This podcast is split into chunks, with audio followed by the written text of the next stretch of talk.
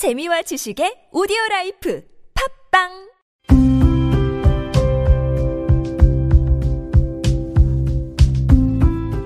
칼럼을 읽어드립니다.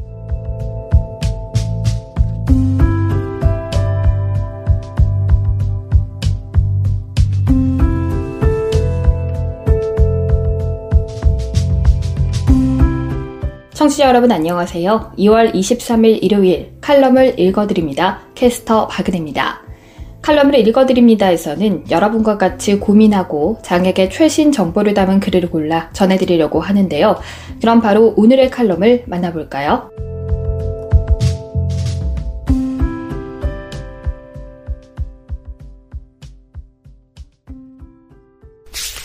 에이블 뉴스 중도 장애에 대처하는 그들의 자세 step by step, 지금 이대로의 나에게 조금 더 다가가기. 칼럼니스트 박선희.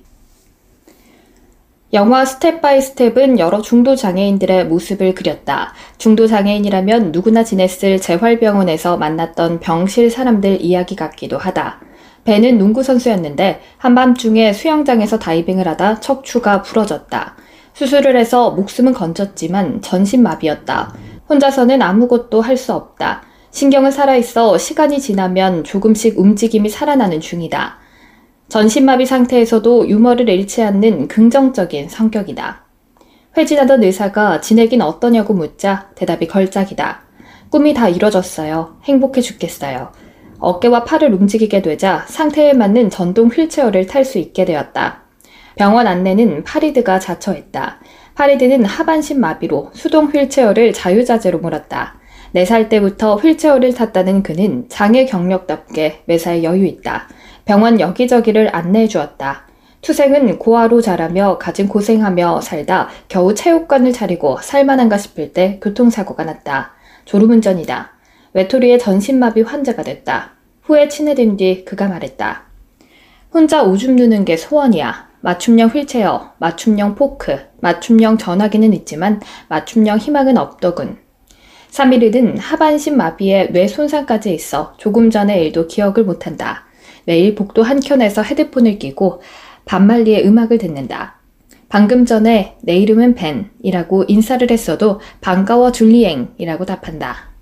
벤의 룸메이트 에릭은 모터사이클을 타다가 넘어져서 척추가 망가졌지만 아직도 벽에 사이클 사진을 붙여놓고 몸이 나으면 다시 모터사이클을 탈 생각이란다. 스티브는 이제 막 사춘기를 벗어났을 것처럼 어려 보이는 청년인데 병으로 인해 마비 환자가 됐다. 팔만 조금 움직이는데 수다 떠는 자리에는 함께 하면서도 언제나 투덜댄다. 남들과 대화에 늘 농담을 곁들이는 벤에게도 그래봐야 쓸모없는 장애인일 뿐이라고 비꾼다. 그는 변화 없는 자신의 몸 때문에 모든 것에 비관적이다. 벤은 체육교사가 꿈이었다. 재활을 계속하면 그 꿈을 이룰 줄 알았다. 이전과는 다른 삶을 살아야 한다는 주치의의 진단에 매사에 쾌활했던 벤도 울었다. 그러나 벤은 운동을 계속할 수 없게 됐다는 사실을 담담히 받아들였다. 변함없는 유쾌한 농담으로 주위 사람들에게 웃음을 주는 사람이었다. 영화가 끝날 쯤 벤은 퇴원을 하고 자신과 함께 농구를 하던 친구들을 응원하러 갔다. 목발을 짚고 서툰 걸음으로 이젠 선수가 아니라 관중석에서 환하게 웃고 있다. 장애는 영화 속의 벤처럼 재활로 나아지는 사람도 있고 그렇지 않은 사람도 있다. 나아지는 사람만 의지가 강해서 나아지는 게 아니고 변화가 없는 사람이 노력을 안 해서 나타난 결과도 아니다. 영화는 재활병동을 들여다보듯 세세하게 장애인의 재활 이야기를 보여준다. 어제는 이대로 쭉 좋아질 것 같은 희망에 차 있다가 오늘은 이대로 굳은 몸에 갇혀버릴 것 같은 불안함이 잘 담겨 있다. 농담으로 이어지는 수다는 장애인이 되었어도 이전처럼 유쾌하게 지낼 수 있는 걸 보여주고 절망에 빠졌을 때도 함께하니 우울하지만은 않다. 섣부르게 누구나 노력하면 할 수 있다 말하지 않았다. 다양한 모습으로 살다가 느닷없이 맞게 되는 중도 장애, 대개는 하루 아침에이거나 어느 날 갑자기 사고로 병으로 또 장애인이 되었다. 어떤 날은 괜찮았다가 다음 날은 괜찮지 않은 무수한 시간들을 견뎌야 한다. 몇 년이 지나도 꿈속에선 이전의 모습이어서 황망히 새벽잠을 설치기도 한다. 몸의 상태에 따라 남은 장애를 받아들이며 사는 일 또한 마음의 재활이다. 중도 장애인은 갑작스럽게 비장애인에서 장애인이 되며 다른 세상을 살게 된다. 낯설고 불편하지만 익숙해져야 한다. 그 세상에선 책, 종교, 일, 지식, 사람 사이의 관계 어느 것에서도 알 수 없었던 삶의 깊은 내면을 알게도 해준다. 장애인이 되지 않고서는 절대로 알지 못할 경험 혹은 내려놓는 마음이다. 장애를 받아들이는 마음은 각자 다를 것이다.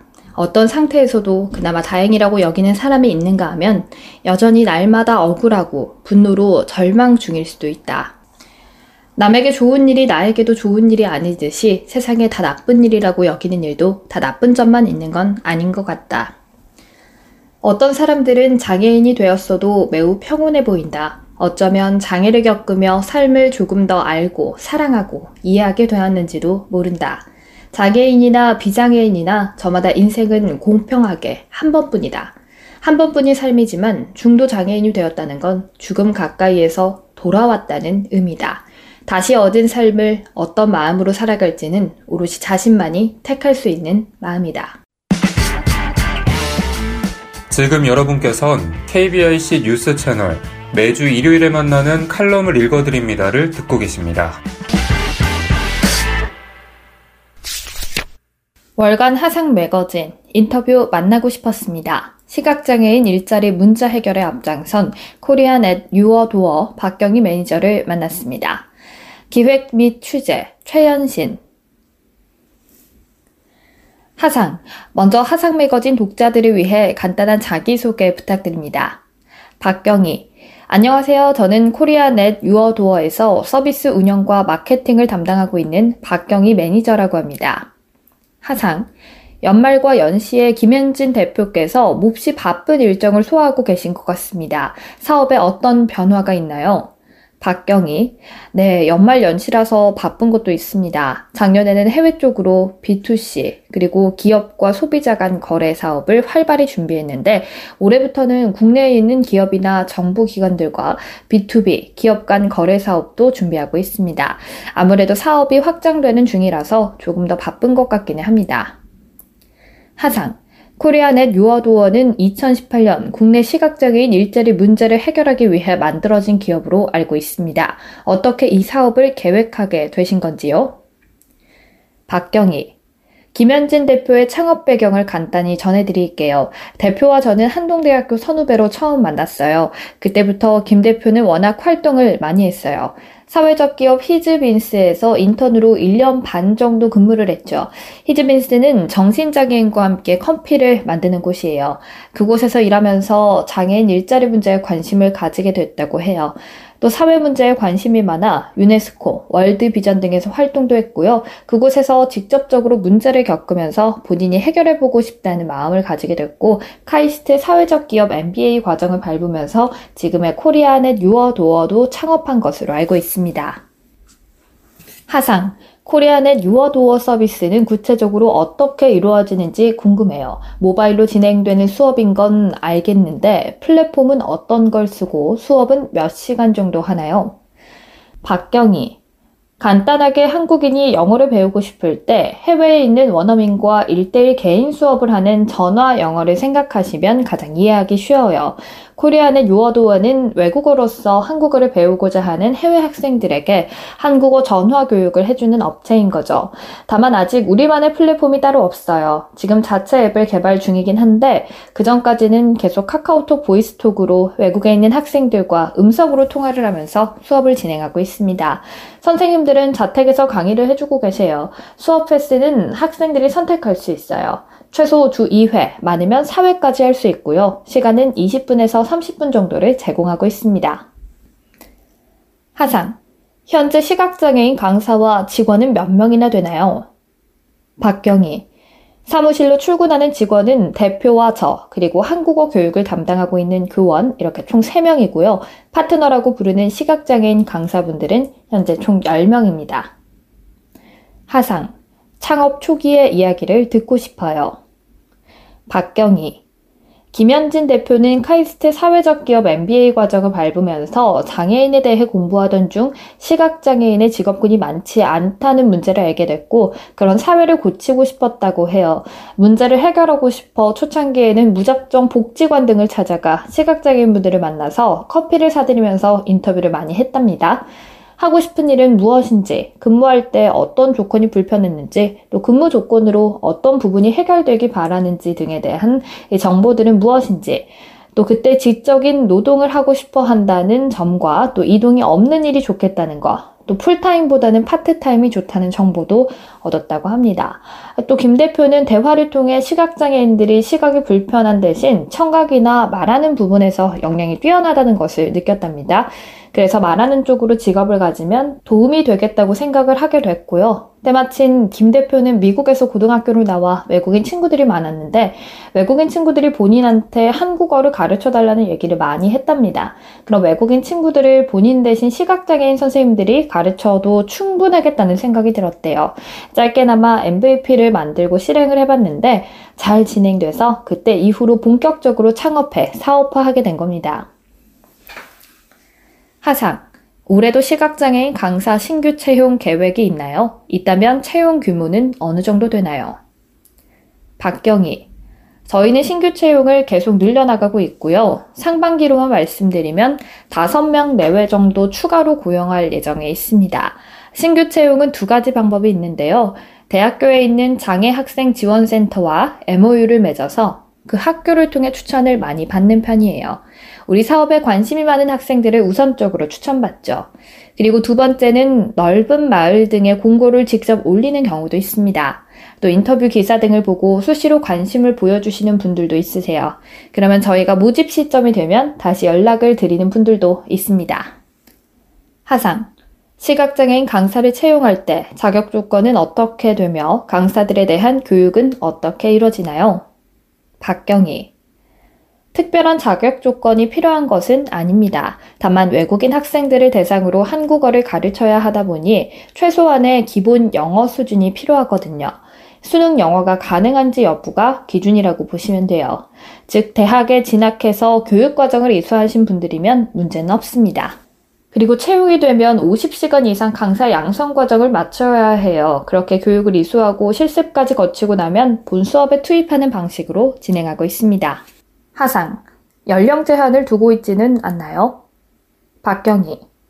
네, 없어요. 최근에 강사로 계셨던 분은 부산에 계신 60대 여성분이셨거든요. 20년간 고등학교에서 국어교사로 활동하시다가 실명으로 교단을 떠나셨던 분이셨어요. 그렇게 역량이 있으신 분들은 나이도 상관없습니다.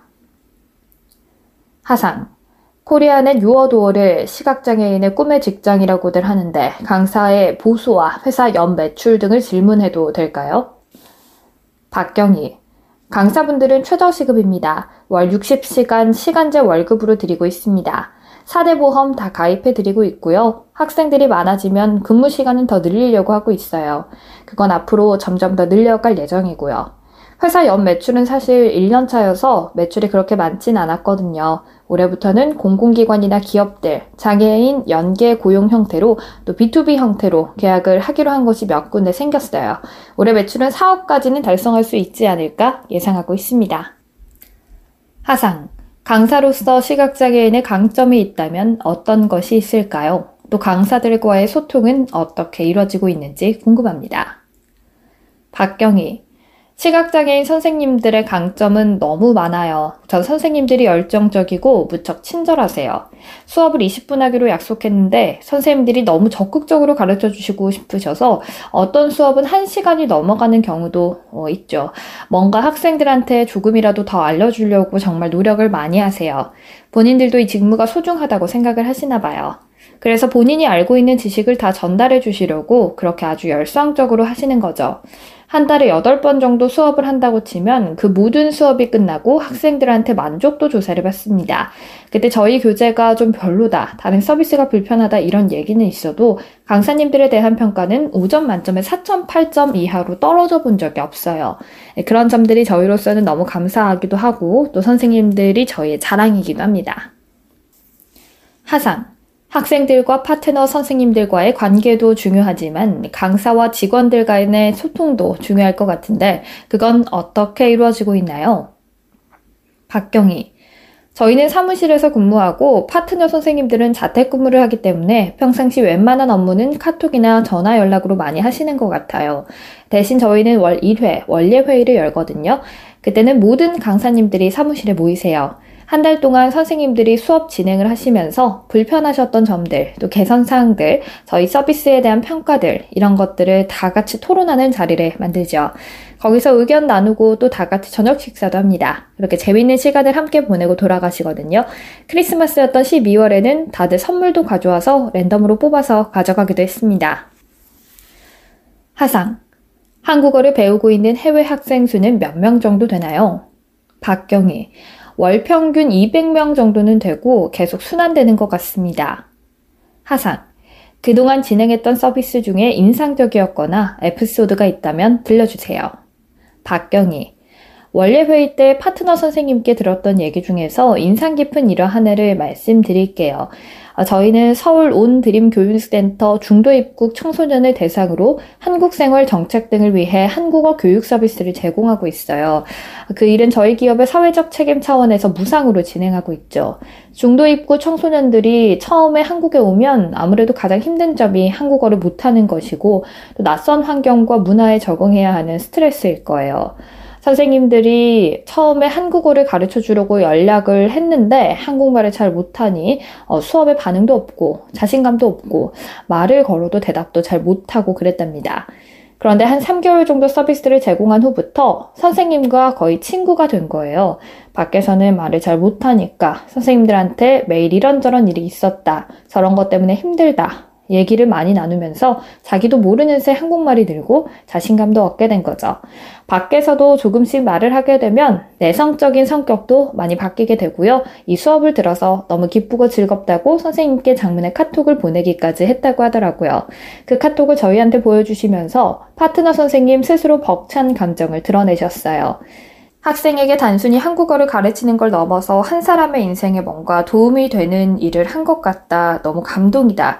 라고 하시면서요. 그 얘기를 듣는 저희도 감동이었죠. 아, 이 일이 단순히 언어만 학습하는 게 아니라 사람의 마음까지도 이렇게 변화시킬 수 있구나.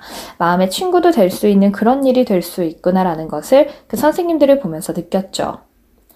하상. 현재 베트남을 시장으로 삼고 있는데 앞으로 회사가 전략적으로 바라보는 또 다른 해외 시장은 어딘가요? 박경희. 지금 한창 취업의 열풍이 불고 있고 한국 기업이 많이 들어가 있는 베트남을 초기 시장으로 잡았는데 사실 그 주변 국가들도 성장하는 시장이거든요. 대표적으로 캄보디아, 인도네시아, 필리핀, 라오스 이런 곳이 저희가 계속 마케팅으로 데이터를 수집해 봤을 때 굉장히 좋은 반응이 오는 국가들이어서 올해는 이 동남아시아 시장으로 확대를 더 해보려고 하고 있습니다. 하상. 사업을 하는 데 있어 어려움은 없었나요? 박경희. 재정적인 어려움도 있지만 초기에는 체계적인 시스템을 만드는 게 너무 어려웠어요. 단계 단계마다 밟아가고는 있습니다. 예를 들면 각 나라마다 결제 사정이 너무 다른 거예요. 베트남 같은 경우에는 현금 결제를 하고 카드를 거의 다 안 쓰다 보니 결제 문의가 어려웠죠. 저희가 그 문제를 베트남에 직접 가서 해결을 하고 왔는데 아, 요즘 겪는 가장 어려운 문제는 저희만의 플랫폼이 없다는 겁니다. 아무래도 손이 많이 가고 선생님들도 불편한 점이 있고요. 그 점을 개선하기 위해서 지금 앱 개발을 하고 있습니다. 앞으로도 어려움이 계속 생길 것 같은데 그때마다 차근차근 풀어가는 재미는 있을 것 같아요. 하상. 가장 보람을 느끼는 순간은 언제인가요? 박경희. 아, 저는 원래회 때 선생님들이랑 모여서 밥 먹는 그 순간이 좋더라고요. 교육적인 이야기도 하면서 동시에 선생님들 한 분 한 분 개인사도 듣고요. 선생님들이 저희 회사에 애정을 가지고 계시다 보니까 잘 이해해 주시고 소통도 잘 되고 이런 모습들을 볼 때 기분이 좋습니다. 보람도 느끼고요. 또한 학생들이 선생님과의 교육을 통해 본인의 한국어 실력도 성장할 뿐 아니라 내면의 성장도 같이 커가는 것을 볼 때 기분이 좋습니다. 하상. 앞으로 코리아넷 유어도어의 단기적 사업 계획 및 비전에 대해 말씀해 주세요. 박경희.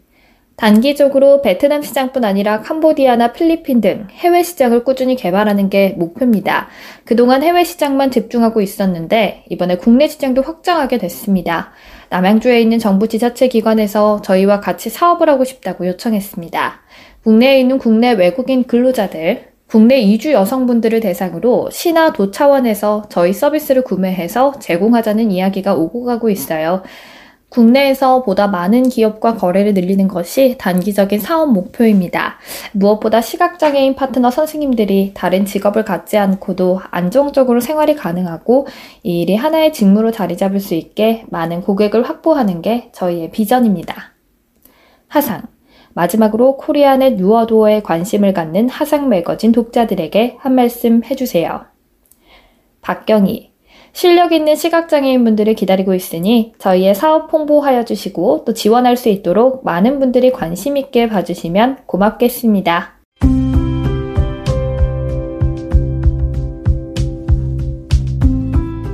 2월 23일 일요일 칼럼을 읽어드립니다. 오늘 준비한 소식은 여기까지입니다.